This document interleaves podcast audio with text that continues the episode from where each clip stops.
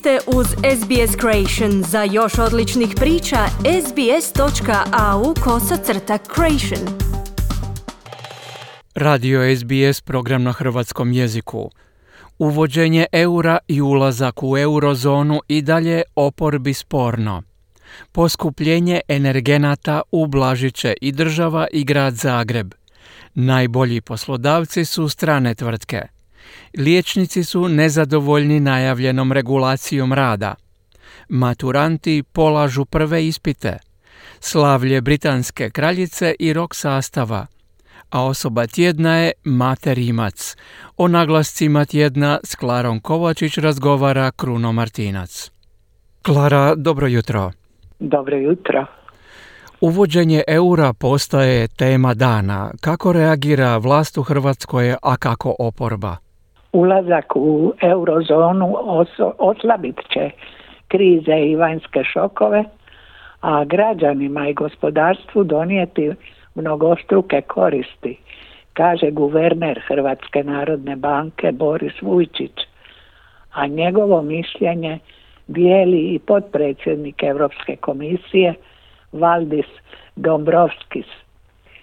To je izrečeno jučer dan nakon što je Europska komisija i Europska središnja banka Hrvatsku ocijenila spremnom za uvođenje eura.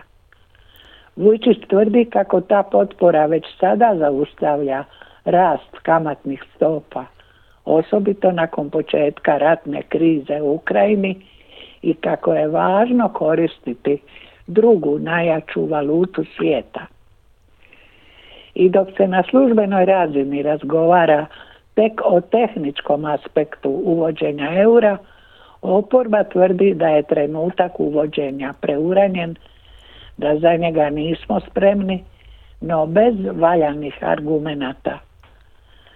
Stručna javnost upozorava na nužnost dobrih priprema.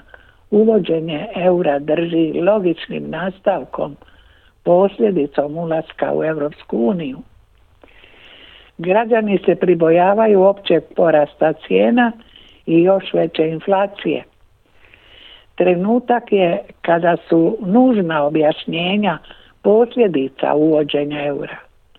Mediji u tome nisu baš agilni, unatoč optimizma premijera i vlade što se ističe na naslovnicama. Nije li slično i s poskupljenjima energenata?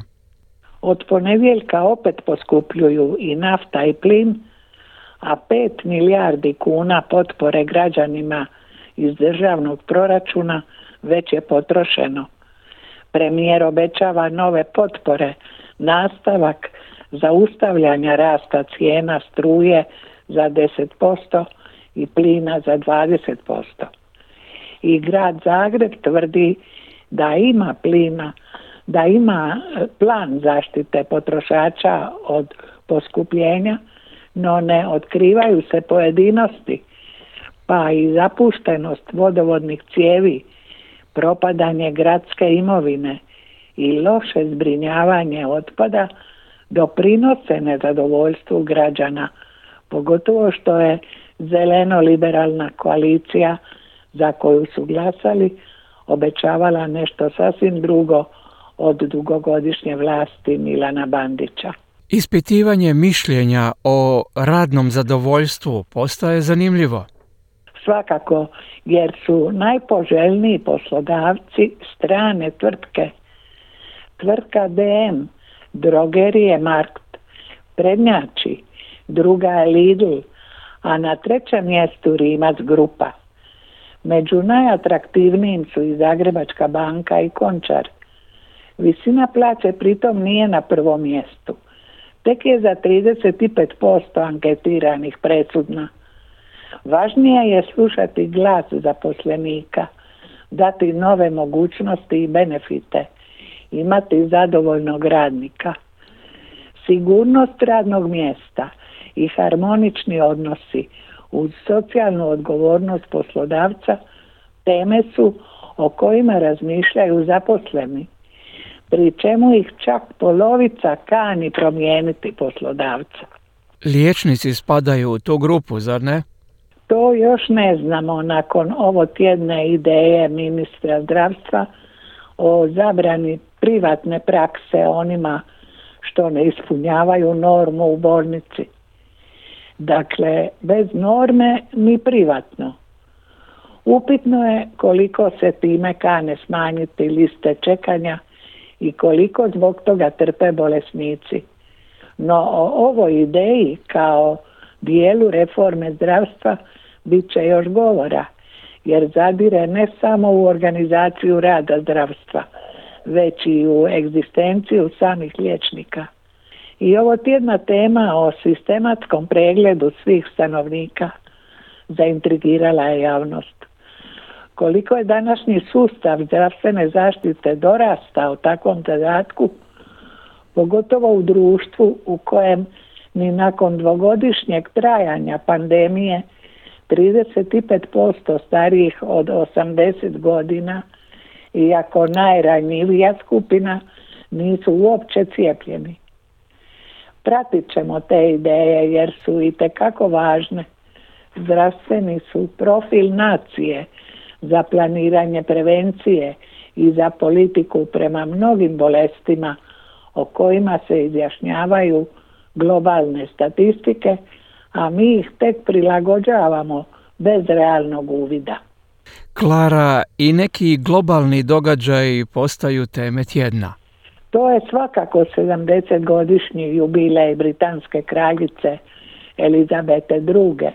Raskošno četverodnevno slavlje monarhije što poštuje tradiciju. Jučer su i legendarni Rolling Stonesi u Madridu započeli europsku turneju. Britanska rock grupa slavi 60 godina postojanja koncertima sve do kraja srpnja. Od naših 25 tisuća maturanata što su ispitom iz engleskog jezika jučer započeli maturu, nema ni jednog koji za njih ne zna, ne pjevuši njihove evergrine. A zašto je Mate Rimac osoba tjedna? Od jučer vrijedi više od milijardu dolara njegov start-up, potvrdio je najveći investitor start-upa u svijetu, japanski Softbank, ocjenjujući da trenutno vrijedi 2 milijarde i 100 milijuna dolara. Zbog usporavanja svjetskog gospodarstva, krupna ulaganja u jednoroge, u tvrtke od milijardu dolara gotovo su stala. Investicijska runda od 500 milijuna eura u Rimca presedan je na svjetskoj razini i razlog da nam opet bude osoba tjedna. Ovo je i najveća investicija Softbanka u srednjoj i istočnoj Europi. U toj su regiji 34 jednoroga više no u većini velikih europskih država. Sada je Rimac grupa dovela Hrvatsku u nevjerojatnu poziciju. Po broju jednoroga odmah iza Estonije, koja ih ima osam, no Italija na primjer ima samo jednog. Nogometnim riječnikom ovo je kao kad Luka Modrić potpiše za Real Madrid. Softbank i Goldman Sachs su imena posebne težine a na stranu sam iznos od 500 milijuna eura koji je teško i pojmiti, kaže Davor Runje, predsjednik grupacije, dok Frane Šesnić tvrdi da je ovo potvrda kako je sve moguće kad se prepoznaju potencijali. Otkočna je daska za sve buduće Rimce, omogućava i nova radna mjesta, Rimac ih je obećao 700 do kraja ove godine. Time je omogućio zapošljavanje mladih iz cijelog svijeta. Pretvara nas u destinaciju za druge države i regije. Mate Rimac je postavio Hrvatsku na novu financijsku kartu svijeta. Ovo mijenja igru i do prije deseta godina bilo je nezamislivo, kao i njegovi automobili u ostalom. Čestitamo. Želite čuti još ovakvih tema? Slušajte nas na Apple Podcast, Google Podcast, Spotify ili gdje god vi nalazite podcaste.